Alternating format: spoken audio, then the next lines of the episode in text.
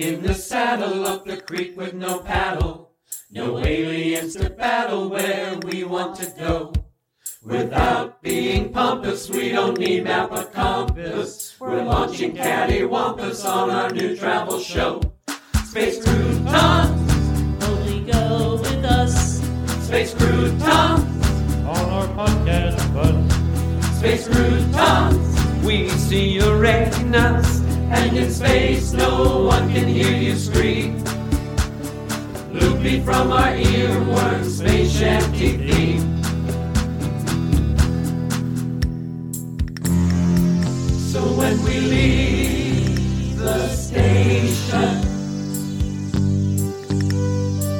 for each time or space vacation,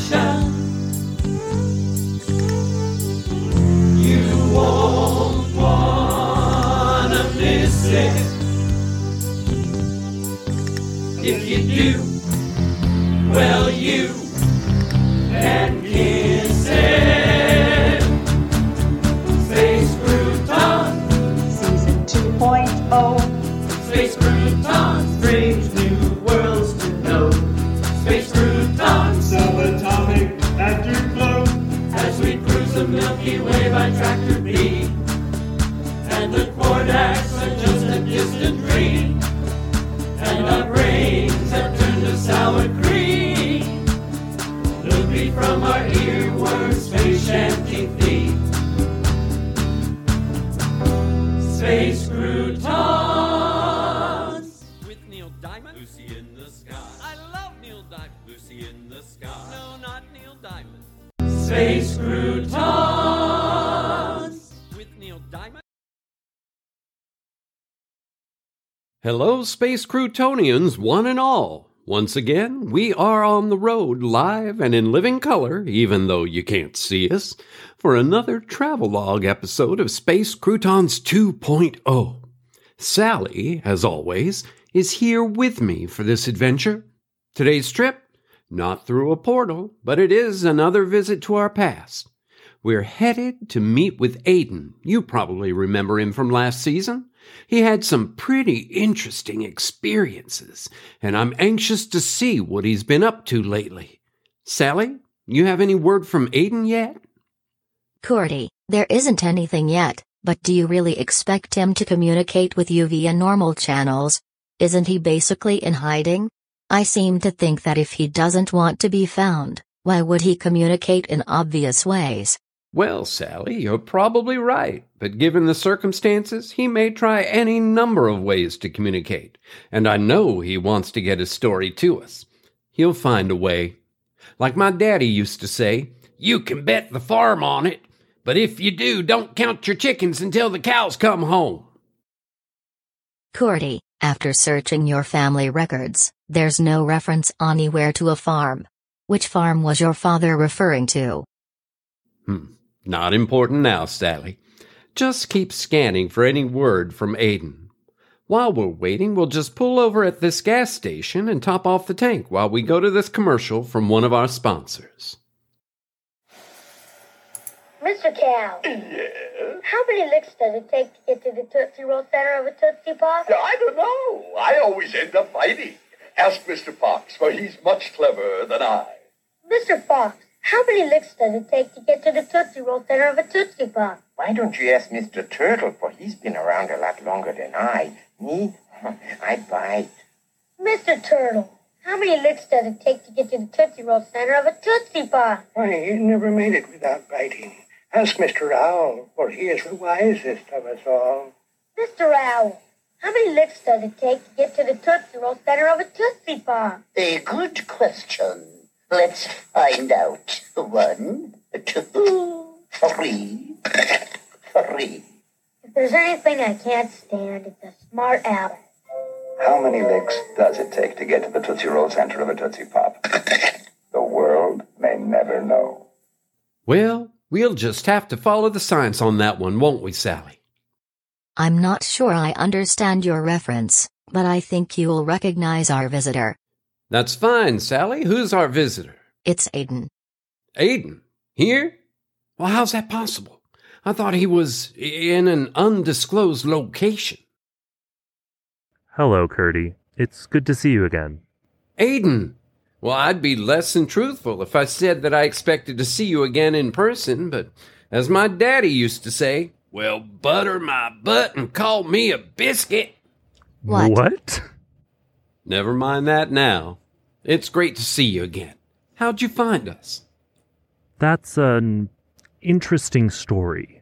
If you have a few minutes, I believe Brittany and Dad will be joining us too. Brittany and Dad? Where are they? Let's just say that they're in transit. Well, let me start at the beginning. Do you remember some time ago when Brittany and I came to you after I disappeared and Brittany searched high and low for me? I remember that, Aiden. I do. I traveled to Alaska to help her look. But you were nowhere to be found. But I came back. Much the same way as I disappeared, I used the Quardax and the powers they possess to travel through dimensions. Yeah, but we don't have the objects anymore. Not physically. What difference does that make? As it turns out, not too much. At least, not for what we've been able to do. And what's that? Travel. Tell me more. We don't have the objects, but we've had them in our possession. We don't know where they are, but we know where they've been. Cordy, Brittany is here. Let her in, Sally.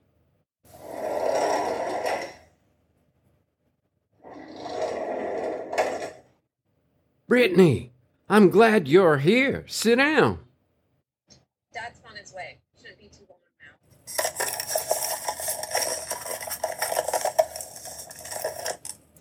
Hey, Curdy. Aiden, did you hear me? Dad should be along soon. Thanks, Brittany. Aiden, you were just about to tell me something. Something to do with the objects. Yes, the objects. Um, even though we don't have them, we have had them.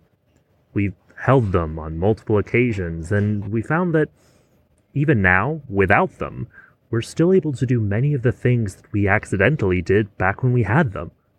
Like what? We've used them to travel. Travel. To where? Not just where. No. Also, when. When? We've traveled interdimensionally. Well, how did you accomplish that? The best we can ascertain is that there's a residue left behind by the objects, and it acts in much the same way as the object itself. The residues left on the surfaces that the Quardak has come in contact to. Even the physical area is affected. Cordy, Dad is here as well. How many more do we expect? We're running out of chairs. Sally, there's nobody else after Dad. Thank you, Aiden. Dad, come on in. Take a seat. I think we have a quorum now.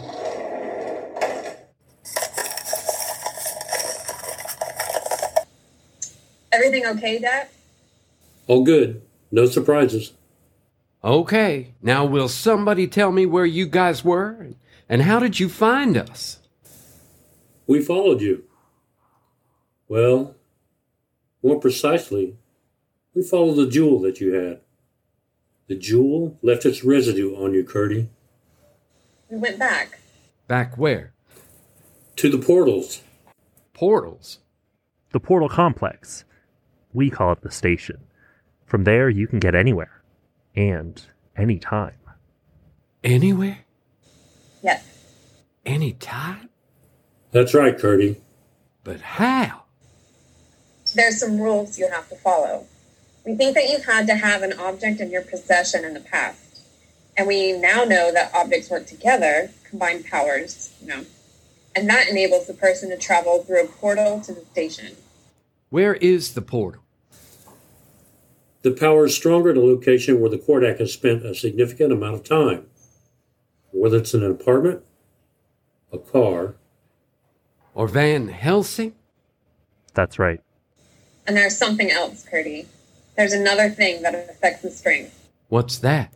The best we can determine, and we're still looking into it, but it appears the signal strength of the cell towers affects the residual strength of the Quardax. What?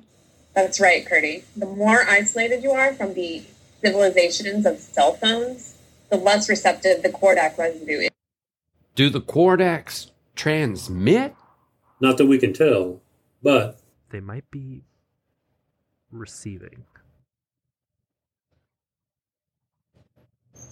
Curdy, do you remember the mood ring? Yes, I remember we spoke of it before. You had it when you disappeared. That's right. But when I found myself in the station, as we call it now, I must have lost it there. I know I was wearing it when I first entered the station, but it was nowhere to be found when Brittany found me earlier, or later, or when I made my way back through the portal to Brittany. Right, Curdy. He didn't have the mood ring when he returned. So I went back after it. I searched everywhere, but I couldn't find it.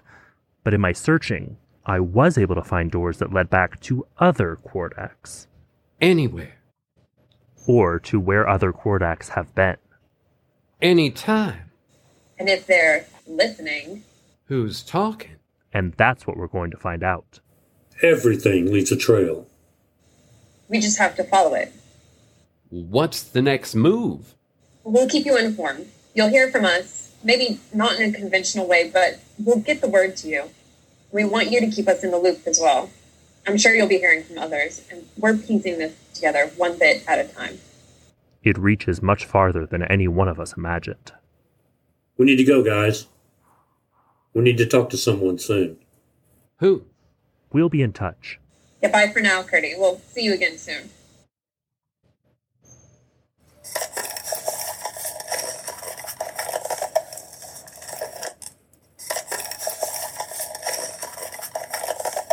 Be careful, Curdy. If we can find you, they can too.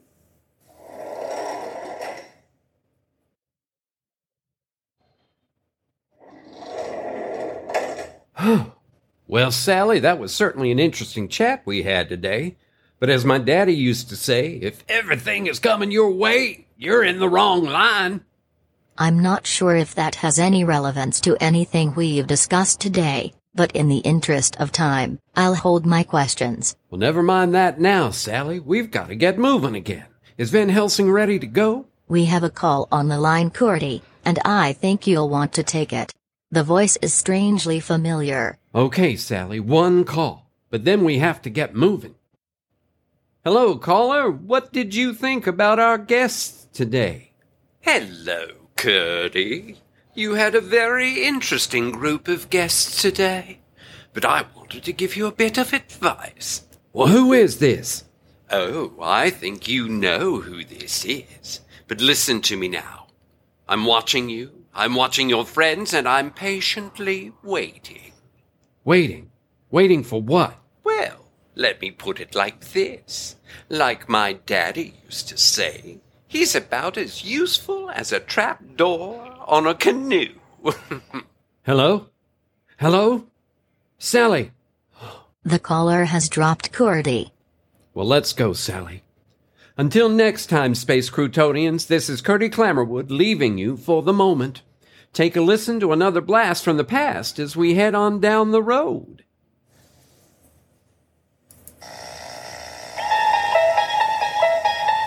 You unlock this door with the key of imagination. Beyond it is another dimension. My name is Talkie and I think I could even hate you. A dimension of sound. A dimension of sight. A dimension of mind. Well, that was an unplanned treat. We better just sign off for now. Be well, my friends, until our next story time.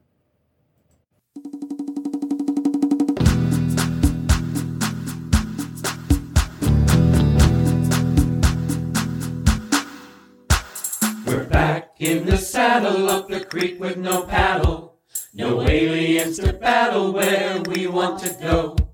Without being pompous, we don't need map or compass. We're launching cattywampus on our new travel show. Space Croutons, Only go with us.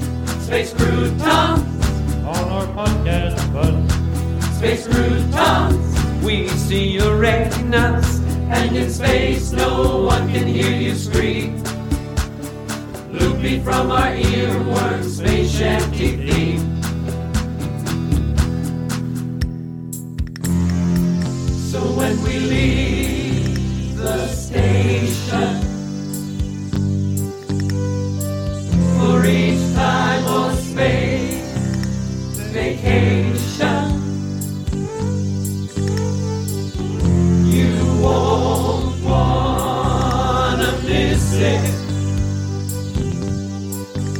If you do, well, you